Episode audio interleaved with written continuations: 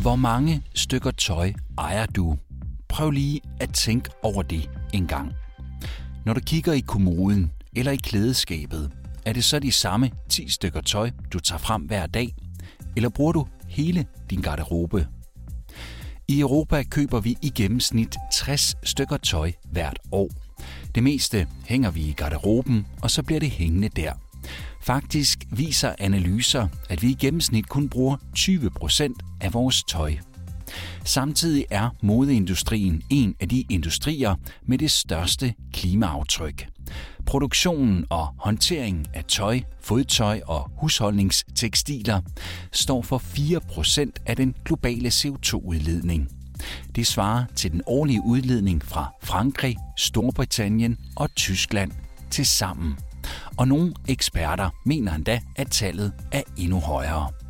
Alligevel producerer vi mere og mere tøj, og vi køber flere og flere stykker tøj. Fra nitten seksoghalvfems til to tusind atten faldt prisen på tøj med mere end tredive procent. Men det er ikke kun prisen, som er faldet. Det er kvaliteten på tøjet også. Og det er endnu et problem i klimaregnskabet, fordi det forringer muligheden for at genbruge tøjet.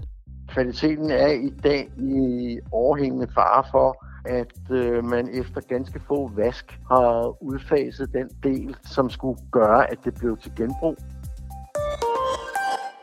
I en tid, hvor bæredygtighed er på mode, spørger vi i denne udsendelse, hvordan moden kan blive mere grøn.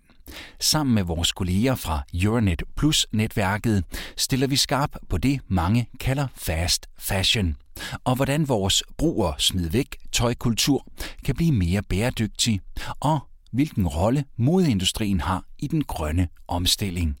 Velkommen til The Green Deal. Jeg hedder Tue Sørensen. Modeindustrien spiller en vigtig rolle i Europa. Faktisk genererer branchen omkring et hundrede seksogtres milliarder euro i omsætning om året. Men moden er også omskiftelig, og fast fashion har flere skyggesider. Tøj er for eksempel den størst voksende del af vores affald. Noget af vores aflagte tøj ender dog i genbrugsbutikker. Og i en sådan i Barcelona mødte vores spanske kolleger Nuria Tuber, som de senere år har forsøgt at undgå at købe for meget nyt tøj. For det er første skridt, erkender hun. Mit forhold til mode er meget som de fleste af os. Jeg køber meget, og jeg køber billigt. Hvis jeg finder et godt tilbud hos H og M eller hos Zara, så slår jeg til. Og ja, så kan det godt være en kjole, jeg kun har på en gang, hvis jeg skal på date til et selskab eller noget. Jeg vil næsten sige, at jeg tvangsshopper. Hvis der er et tilbud, hvis der er penge at spare, så slår jeg til.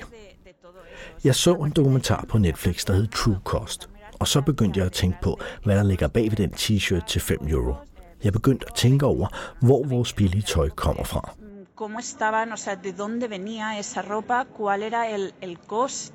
Netop det spørgsmål har mine kolleger fra Radio Polski i Polen sendt videre til Eva Chodkiewicz, der arbejder for Verdensnaturfonden. Syntetiske fibre er et af tekstilindustriens hovedproblemer. For eksempel producerer produktionen af polyester, som findes i tres procent af tøjet, næsten tre gange mere C O to end økologisk bomuld. Det tager årtier at nedbryde, og det forurener miljøet med sine plastikmikrofiber. Sidste år blev der brugt omkring enogtyve millioner tons polyester, et hundrede syvoghalvtreds procent mere end i år to tusind. Disse syntetiske fibre, flis, nylon, polyester, akryl, de frigiver mikroplast, der, når det vaskes, ender i vandet og i fødekæden. Alle ved, at de ender i maven på fisk, som vi så spiser. Vi kan med andre ord ende med vores eget tøj på vores tallerkener. Forureningen af vores marine økosystemer har farlige effekter på både sundhed, økonomi og miljø.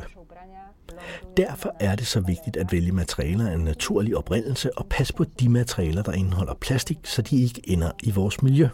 Modeindustrien er blevet mere og mere afhængig af billige, syntetiske fibre. Specielt polyester, som blandt andet er olie, der bliver omdannet til plast. Brugen af syntetiske fibre er fordoblet over de sidste tyve år. og brugen kan nå tre fjerdedele af den samlede produktion af fibre i tyve tredive. Milano, Zagreb, Bruxelles, Sofia, Riga. En anden udfordring er, at meget tøj bliver produceret af et mix af flere stoffer, hvilket gør det stort set umuligt at genbruge meget af tøjet. E U-kommissionen arbejder derfor på at øge presset på modeindustrien for at vende dem af med brugen af skadelige materialer. I Bruxelles er man ved at udarbejde en ny strategi for bæredygtige tekstiler. Den skal efter planen præsenteres i første kvartal af tyve toogtyve. Ambitionen er at øge E U's tekstilsektors konkurrenceevne, bæredygtighed og modstandsdygtighed, samtidig med, at man ønsker at tage de miljømæssige og sociale påvirkninger op til debat. Men hvad bør E U helt grundlæggende fokusere på, hvis modeindustrien skal gennemgå en grøn omstilling? Her er det Eva Chodkiewicz fra Verdensnaturfondens bud. Styrken ligger i samarbejde. Producenter, detailhandlere og andre organisationer gør allerede nu en indsats for at ændre branchen, og det virker lovende. Men initiativerne er ret fragmenterede og i lille skala. Derfor vil realiseringen af en ny tekstilmodel for økonomien kræve et hidtil uset niveau af tilpasning og vilje til at samarbejde. Det kræver en tilgang baseret på ændringer på systemniveau, mobilisering af nøgleaktører i branchen, etablering af ambitiøse og fælles forpligtelser, start af demonstrationsprojekter og andre initiativer herunder lokale. Det er essentielt, at lovgivningen holder øje med producenterne, for vi får kun succes, hvis tiltag virker med det samme. Der skal være en god lov, der forpligter producenterne, men også os forbrugerne til at sikre, at vi for eksempel ikke smider tøjet ud, men donerer det til indsamling. Det er vigtigt, at producenterne fortæller os de sande miljøomkostninger ved deres egen drift og ved deres produkter. Og det er afgørende, at du som forbruger også er klar til og åben for at vælge økologiske produkter af økologisk bomuld, at du vælger tøj, der er bæredygtigt, men at du også er klar til at betale mere, dog med tillid til, at et givet stykke tøj tjener os i lang tid. Og at vi også husker stoffets efterliv, så det kan returneres til cirkulation til en ressource til produktion. E U forventes at udarbejde en guide til, hvordan man kan indsamle tøj og tekstiler i alle E U-lande. Den skal være klar inden tyve femogtyve. Samtidig skal E U komme med forslag, der skal tilskynde sortering, genanvendelse og genbrug, herunder et udvidet producentansvar. Endelig er der E U's plan for cirkulær økonomi, der skal gøre det muligt for produkter at forblive i cirkulation så længe som muligt. Den plan indeholder også en hensigt om, at man skal have en ret til reparation på tekstiler. Den plan kan vedtages allerede i tyve toogtyve. Vores kolleger fra Radio A M S i Tyskland har talt med modedesigner Monique Blönix. I tyve tyve gav hun sig selv en udfordring. Hun ville ikke købe et eneste stykke tøj. Men hvordan gik det så? Faktisk var det ikke så svært. I to tusind nitten begyndte jeg at tænke over mit forbrug, og hvordan jeg køber, og hvor meget jeg køber. Og en dag tænkte jeg, at noget skulle ændres. Det betød ingen fast fashion, intet nyt tøj, intet overhovedet. Og faktisk fungerede det meget godt. Jeg er ikke selv modeafhængig, så det var ikke så svært. Men som designer arbejdede jeg ret længe for luksusmærker, high-end-mærker og store modekæder. Og tiderne har ændret sig. Jeg tror, at hovedproblemet med billig mode er, at tøjet bliver produceret i for stor en mængde. Hvert mærke producerer omkring tolv kollektioner om året eller mere, og vi er nødt til at spørge os selv, om vi virkelig har brug for den slags tøj hver uge, om vi skal købe det her tøj, eller om vi bare skal nyde det tøj, vi allerede har i garderoben. Eller om vi kan bruge brugt tøj, en anden måde at redde planeten gennem mode. Produktionen af tøj er ikke sundt for vores miljø. Og hvis vi ser efter i andre lande, som for eksempel Bangladesh, så ser vi hele produktionsprocessen, fra farvning af stoffer til vask og fremstilling af fibre. Hvis vi ikke tænker over de her processer, er der noget galt med den måde, vi køber tøj på, som måske næsten er billigere end takeaway-kaffe. Vi skal nytænke vores forbrug. En af udfordringerne ved produktionen af tøj er, at der skal bruges ekstremt meget vand i processen. Men hvor meget vand bliver der brugt til eksempelvis en enkelt t-shirt? Det spurgte vi også moddesigneren om. I'm not really sure about it, but it's a lot. Jeg er ikke helt sikker, men det er meget. Omkring tre tusind liter. Og her tænker vi kun på bomuldsfibrene. Men hvis man ønsker, at stoffet skal have en vasket effekt, eller hvis man skal skifte farve eller farve det, så har du brug for mere vand. Og til strygning. Du bruger ikke kun vand, men også energi. Så du skal overveje hele processen, når du vil være bæredygtig. Og du skal bruge naturressourcer fra begyndelsen, i stedet for at producere polyester eller nylon. For hvis du ikke gør det, så starter mikroplastcyklussen. Det er endnu et stort problem. Når vi tænker på at vaske herhjemme, når du køber tøj, så produceres der mikroplast. Og hjulet fortsætter. Det skal stoppe. Vi har brug for løsninger. Og vi er nødt til at tænke på, hvordan vi kan gøre den bæredygtige proces til en vane på verdensplan. Produktionen af tøj er altså et problem. Det samme er forbruget af tøj, for det koster også på klimaregnskabet. Og når der produceres meget tøj i dårlig kvalitet, som købes af os forbrugere og bruges få gange, så betyder det masser af tøjaffald. Nok findes der en del genbrugsbutikker, vi var i en tidligere med tøj i Barcelona, men det er meget små mængder, som ender på en bøjle i genbrugsbutikker, fordi kvaliteten simpelthen ikke er til det. Det mærker Steen Trasborg, der er indehaver af firmaet Trasborg, som indsamler og sorterer tøj med henblik på genbrug.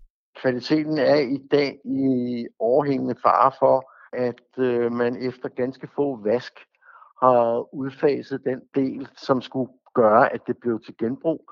Og så går det direkte over genanvendeligt, og det vil sige, at så skal vi have fat i nogle andre værktøjer for at, at bruge de genstande, og det synes jeg er rigtig skidt. Hvis et stykke tøj ikke kan genbruges, så kan det enten blive genanvendt, hvor dele af materialerne kan blive brugt til at producere et nyt stykke tøj, eller også ryger det direkte til afbrænding. Og der er sket en udvikling i den retning de senere år, siger Steen Trasborg. Vores retningsgiver fra to tusind og enogtyve, det er, at der er treoghalvtreds procent genbrugstøj i. Det, det, det er decideret, hvad der kan genbruges direkte. Og så har vi øh, ungefær seks procent øh, tekstilaffald. Det skal brændes, og så er resten det genanvendeligt.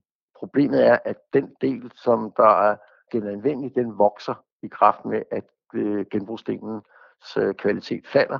Og det, det frygter vi, at så går, så går hele forretningsmodellen i stedet. Den dårlige kvalitet på meget af tøjproduktionen giver også den udfordring, at et firma som Trasborg må ty til manuel håndsortering af tøjet for at kunne bedømme, om et stykke tøj kan genbruges eller sendes til genanvendelse. Det er ikke en, en umiddelbart nem opgave at sortere. Robotten kan simpelthen ikke klare det. Det skal forsorteres, før robotten kan klare det. Og så er du tilbage igen til håndsorteringen. Der skal kigges på det, det skal vendes og drejes i hånden, øh, og øjnene skal være der. Det er efterhånden blevet sådan lidt et ekspertarbejde, øhm, og det er, det er meget dyrt. Så er spørgsmålet jo, hvad der kan gøres ved udfordringerne. Og her peger Steen Trasborg på især to løsninger. Et større ansvar fra producenternes side, og så en mere bæredygtig og lokal tekstil- og tøjproduktion. Altså, jeg kan ikke se, hvorfor vi som, som sidder i det sidste led, at det er os, der skal stå til ansvar fra, for det, som der foregår op i den første kæde, det vil sige op i producentledet. Hvorfor de skal hensynsløst skal have lov til at producere dårlig kvalitet. Og så tænker jeg, at vi skal til at tænke lidt på at få vores øh, produktioner af nye tekstiler øh, hjem igen til Europa, hjem igen til hjemlandene, øh, og se bort fra alt det med billig arbejdskraft. Vi skal kunne styre hele kæden. Så kunne vi også øh, nemmere få det retur igen. Det, som der engang skulle kunne gå tilbage i, øh, i en cirkel. Ikke? Ja, det bliver dyre, men øh, det tænker jeg også, forbrugeren godt vil betale i den sidste ende, hvis producentledet samtidig leverer en, øh, en kvalitet. Om vi så som forbrugere vil betale mere for vores tøj, ja, det må fremtiden vise. Men at vi alle har et ansvar for at skubbe på i forhold til at gøre vores garderobe grønnere, det mener Steen Trasborg ikke, at der kan være nogen tvivl om. Altså, vi skal ind og sætte lidt dyder på det, som, som mine forældre lærte mig. Altså, eksempelvis er det nødvendigt at smide et par bukser ud, hvis der lige præcis bare er en lille bit hul i, som godt kunne blive repareret. Vores øh, mødre, vores fædre, skal i gang med at forklare, at det er ikke bare lige øh, ud af vagten med noget, nogle genstande, som man kan reparere på selv. Øh, og det kræver, at vi, vi starter forfra. Vi kickstarter op i skolen, sådan, så de unge mennesker de har håndarbejde øh, ind som modermælkserstatning nærmest. For på den måde, at vi kan få stoppet øh, øh, smid og, og, og forbrug. Og den adfærdsændring er så småt i gang. Det mener i hvert fald den polske designer Tomasz Armada. Der er flere og flere, der stiller spørgsmål om, hvordan deres liv påvirker det naturlige miljø. Folk analyserer i stigende grad deres daglige valg. De tænker for eksempel på vandforbruget, hvis de drikker vand fra plastikflasker eller med plastiksugerør. Og jeg tror, det er ved at udvide sig til nye områder af livet. Og mode er det område, der er tættest på vores krop, for tøj er jo altid med os. Folk ønsker ikke at bære noget, der har forårsaget skade, uanset om det er på miljøet eller tredje verdens arbejdere, eller hvor det nu måtte være. De vil ikke have ting på, som er indgangskrammel. Pointen er bare, at disse mennesker vil ikke skade, de vil have det bedste for sig selv og for verden, og derfor træffer de de her nye valg.